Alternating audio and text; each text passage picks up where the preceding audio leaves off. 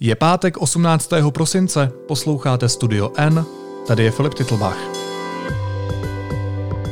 Dnes o tom, jak Česko zanedbalo přípravy na očkování proti covidu.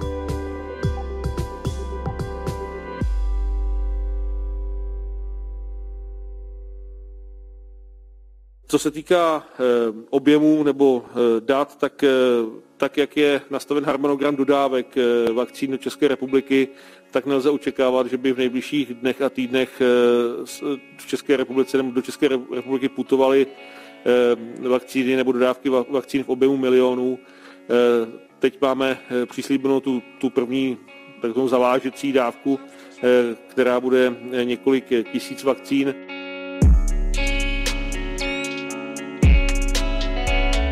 Už za necelé 2 týdny by do Česka měly dorazit první vakcíny proti koronaviru. Nemocnice přitom ještě nezačaly zjišťovat, kteří zdravotníci se nechají očkovat.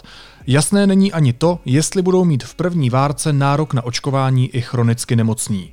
Rozvoz vakcín se také stále ještě řeší. Pojišťovny totiž ještě nevypsaly výběrové řízení na distributora.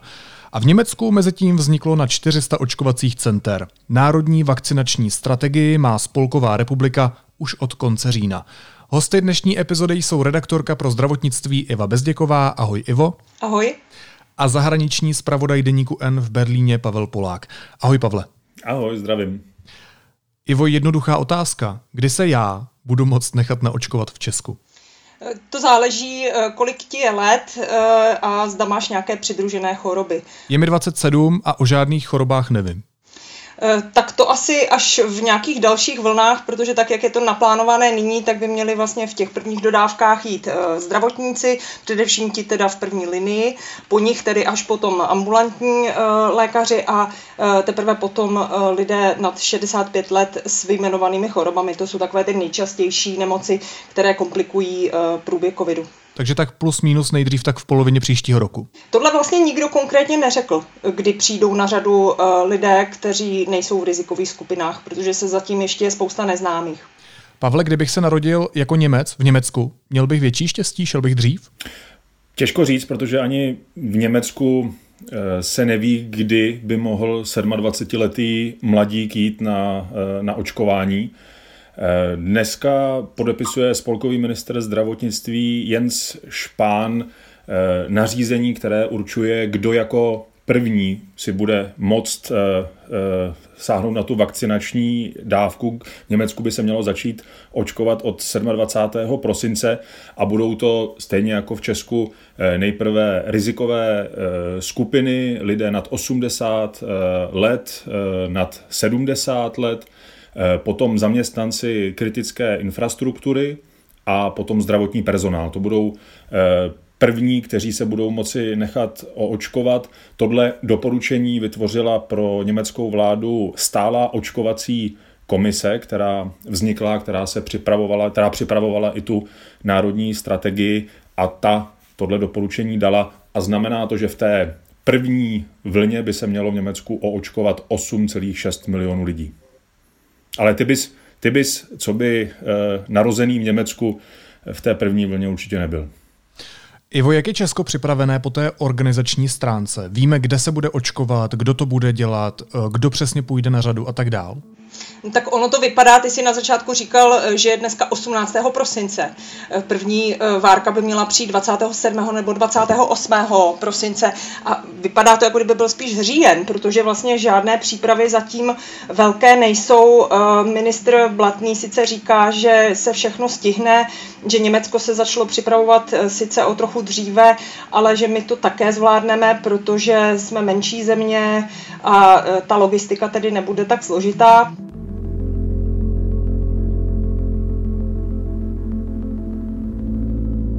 Nemyslím si, že by byla pravdou, že by bylo pravdou to, že na vakcinaci Česká republika není připravena. V tuhle chvíli to, co ministerstvo oznámilo, je, že ty první dávky vakcín od americké firmy Pfizer, které zatím tedy čekají na tu registraci od Evropské lékové agentury, tak těch přijde takzvaných symbolických 10 000 dávek pro 5 000 lidí. A ty by teda měly jít do těch velkých páteřních nemocnic státních. jako je třeba Motol nebo Všeobecná fakultní nemocnice a podobně. Takže do těchto velkých nemocnic půjdou tyto symbolické dávky, jak říká Ministerstvo zdravotnictví, a tam se teda bude očkovat první obyvatelstvo České republiky. Já jsem v úvodu říkal, že v Německu už vznikly stovky očkovacích center. Pavle, takže tam je ta strategie jiná? Respektive tam aspoň nějaká strategie je?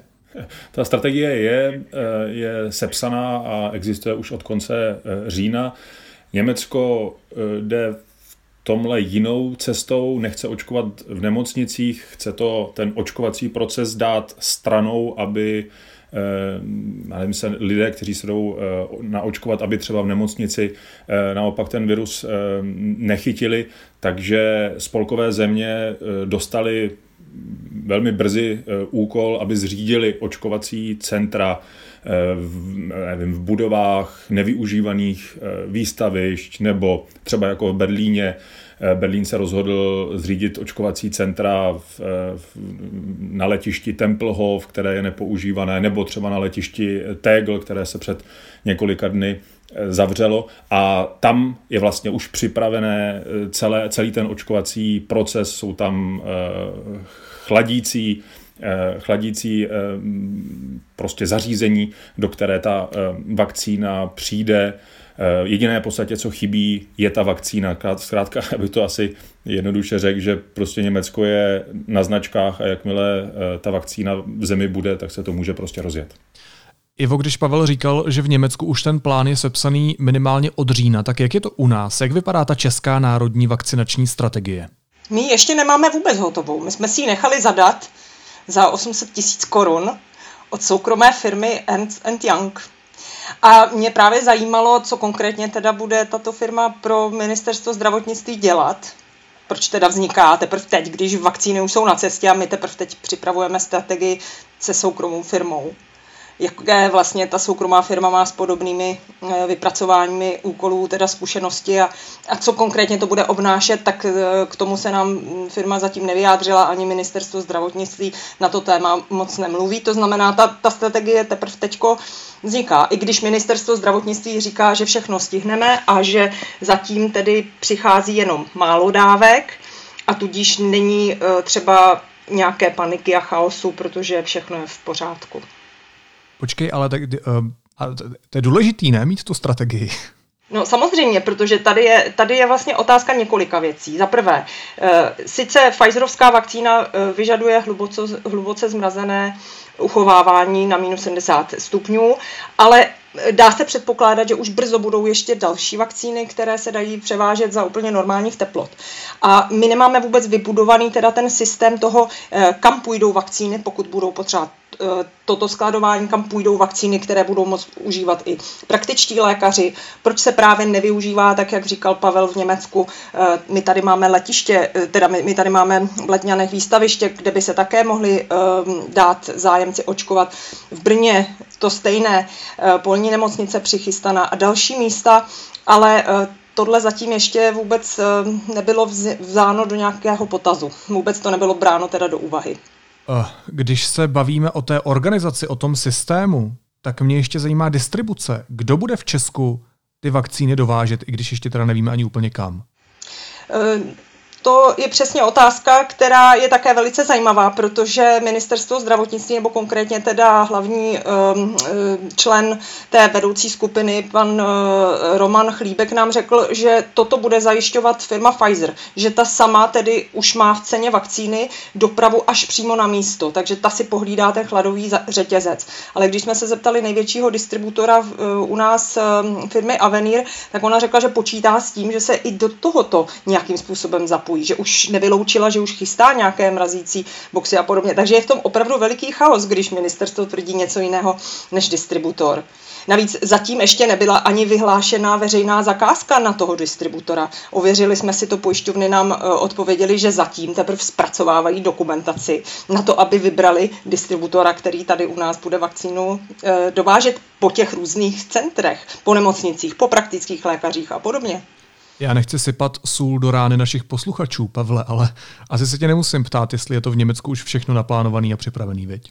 Tam je to rozdělené tak, a vychází to z té národní strategie, že o distribuci se stará spolek, tedy německý stát, který dodává do těch očkovacích center vakcínu a jednotlivé spolkové země dodávají zdravotní personál, starají se o to, aby ta očkovací centra fungovala, tam ty pravomoce jsou v tomto rozdělené a protože se jedná o zásadní a pro stát velmi důležitou věc, tak na té distribuci se podílí také armáda, která vlastně poskytla součinnost, protože armáda podléhá spolku tomu státu.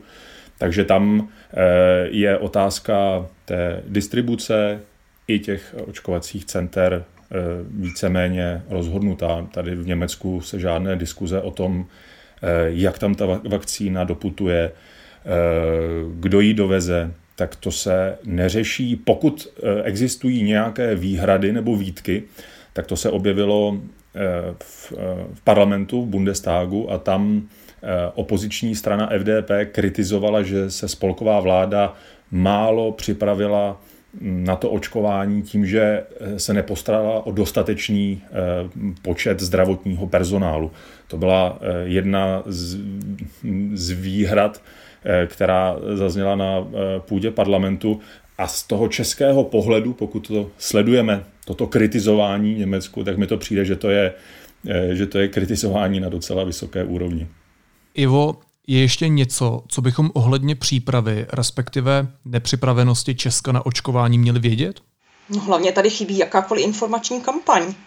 My samozřejmě víme, ti, co píšeme o zdravotnictví a čtenáři, kteří nás čtou nebo jiné zdroje, že tato vakcína, byť v zrychleném řízení, prošla všemi potřebnými studiemi, že by měla být stejně bezpečná jako ostatní vakcíny, ale přesto tady je řada dezinformačních webů, řada lidí, kteří z nějakých důvodů ještě nejsou rozhodnutí a hlavně nám tu chybí třeba nějaký příklad zdravotníků, kteří se nechají očkovat, tak abychom věděli, ano, my můžeme počítat s tím, že tato vakcína je zřejmě tím dobrým způsobem, jak se zbavit tohoto už téměř rok trvajícího martýria, který teda celý svět zažívá. A my tady vlastně žádnou takovou informační kampaň nemáme. My ani nevíme, když jsme se ptali teda zdravotníků v nemocnicích, v těch velkých, kdo z nich má o to očkování zájem. Nemocnice to nejsou schopné říct, možná právě proto, že ten zájem je poměrně malý. A tohle je, myslím, jakoby chyba asi státu a odborných autorit, že s tím nezačali už dřív, třeba v říjnu, v listopadu, kdy už bylo vědět, že mnohé ty firmy jsou na dosah té vakcíně a že tady ta vakcína bude. Já ještě jenom řeknu takovou krátkou věc, že třeba v americkém centru MD Anderson nám napsal český vědec teďko v polovině týdne, že už u nich očkují a poslal krátké video, kde všichni ti borci z onkologického centra, všichni profesoři a tak dále tam na kameru řekli, my jsme se nyní nechali očkovat. A to bych řekla, že je vlastně ta nejlepší a nejlevnější reklama, kterou může někdo udělat. Pokud ti správně rozumím, tak to, co říkáš, znamená, že ministerstvo masivně ani nevysvětluje, proč bychom se měli nechat očkovat, nakolik je to bezpečné, kdo to bude platit, že v tom nejsou žádné čipy Billa Gatese, co se stane, když se národ neproočkuje a tak dál a tak dál. I přesto, že v Česku můžeme pozorovat v celku výrazné antivax nálady, kdy je tady prostě velká skupina lidí, která se odmítá nechat očkovat? Ano. Nejsou tady informace a nejsou tady ty pro takové ty na první signální, nejsou tady ty vzory, které by si stouply před kameru a řekly, já se nechám očkovat, protože to je jediná cesta, jak vyjít z této koronavirové krize. Nesnaží se o to ani aspoň ti nejvyšší ústavní činitelé? Tak pokud bereme za nejvyšší ústavní činitele premiéra a prezidenta, tak premiér odpověděl poměrně nejasně, že se teprve bude muset zeptat svého lékaře, zda mu to doporučí a prezident se tuším někde vyjádřil, že se bojí jehel, takže vyjádřil tím tak svůj postoj k vakcinaci. Pavle, jak je to v Německu s náladou společnosti ohledně očkování a nějakých vzorů? No, přibližně třetina Němců má výhrady vůči očkování. Tam to vychází z průzkumu. Nicméně kancléřka je vědkyně a v podstatě už od jara s tou první vlnou epidemie říká, a říká to vlastně průběžně celý rok, že jediné, co může ukončit nebo výrazně dlouhodobě stlumit koronavirovou pandemii, je vakcína. To je v zásadě, dá se říct, německá oficiální doktrína. Čeká se na to, až bude vakcína. Očkování v Německu není povinné, bude dobrovolné, i myslím právě proto, aby se získala nějaká podpora široké veřejnosti, protože kdyby to bylo, tak říkajíc, befelem, tak myslím, že by ten odpor vůči očkování byl větší. Informační kampaň je v Německu připravená, ale ještě se nespustila. Ta se spustí teprve až s tím očkováním. Není žádná mediální masáž, která by probíhala už nyní. Ale ve chvíli, kdy ta vakcína v Německu bude a začne se s očkováním, tak se spustí prostě kampaň po všech možných kanálech, protože je v zájmu samozřejmě Německa, aby se proočkovalo dostatečné procento populace, aby ta vakcína mohla vůbec fungovat. Hosty páteční epizody Studia N byli Iva Bezděková a Pavel Polák. Oběma moc děkuju za to, že jste porovnali obě země, Česko a Německo. Díky moc. Naslyšenou. Díky za pozvání. Měj se. A teď už jsou na řadě zprávy, které by vás dneska neměly minout. Při schvalování státního rozpočtu nakonec vše zůstalo při starém. Poslanci hnutí ANO a ČSSD nakonec kývli komunistům na odebrání 10 miliard z armádního rozpočtu. Policie se začala zabývat dalším případem spojeným s fotbalovou asociací České republiky. Seznam Zprávám to potvrdila vrchní státní zástupkyně Lenka Bradáčová. Jde o nadhodnocenou zakázku na dezinfekci šaten, která navíc neproběhla v plném rozsahu. Evropský parlament schválil rezoluci odsuzující zacházení, kterému čelí příslušníci etnické menšiny Ujgurů v Číně. Poslanci také vyzvali Evropskou komisi a jednotlivé členské státy, aby vyvíjeli v oblasti dodržování lidských práv na Čínu větší tlak. České ministerstvo životního prostředí pohrozilo podle zjištění deníku N Polsku žalobou kvůli rozšiřování polského hnědouhelného dolu Turów. Evropská komise dala Praze v této kauze částečně za pravdu. Ruští sportovci nebudou moct závodit pod svou vlajkou na nadcházejících zimních i letních olympijských hrách. Zákaz se týká jakýchkoliv světových šampionátů v nadcházejících 2 letech. A na seznam světového nehmotného dědictví UNESCO se dostala česká tradice výroby vánočních ozdob z foukaných skleněných perliček. Tradice je typická pro obec Poniklá na Semilsku.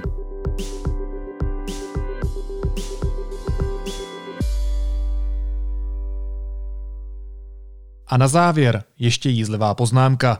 Komunisté ve sněmovně prosadili odebrání 10 miliard korun z rozpočtu ministerstva obrany. Tyto peníze měla použít armáda na modernizaci.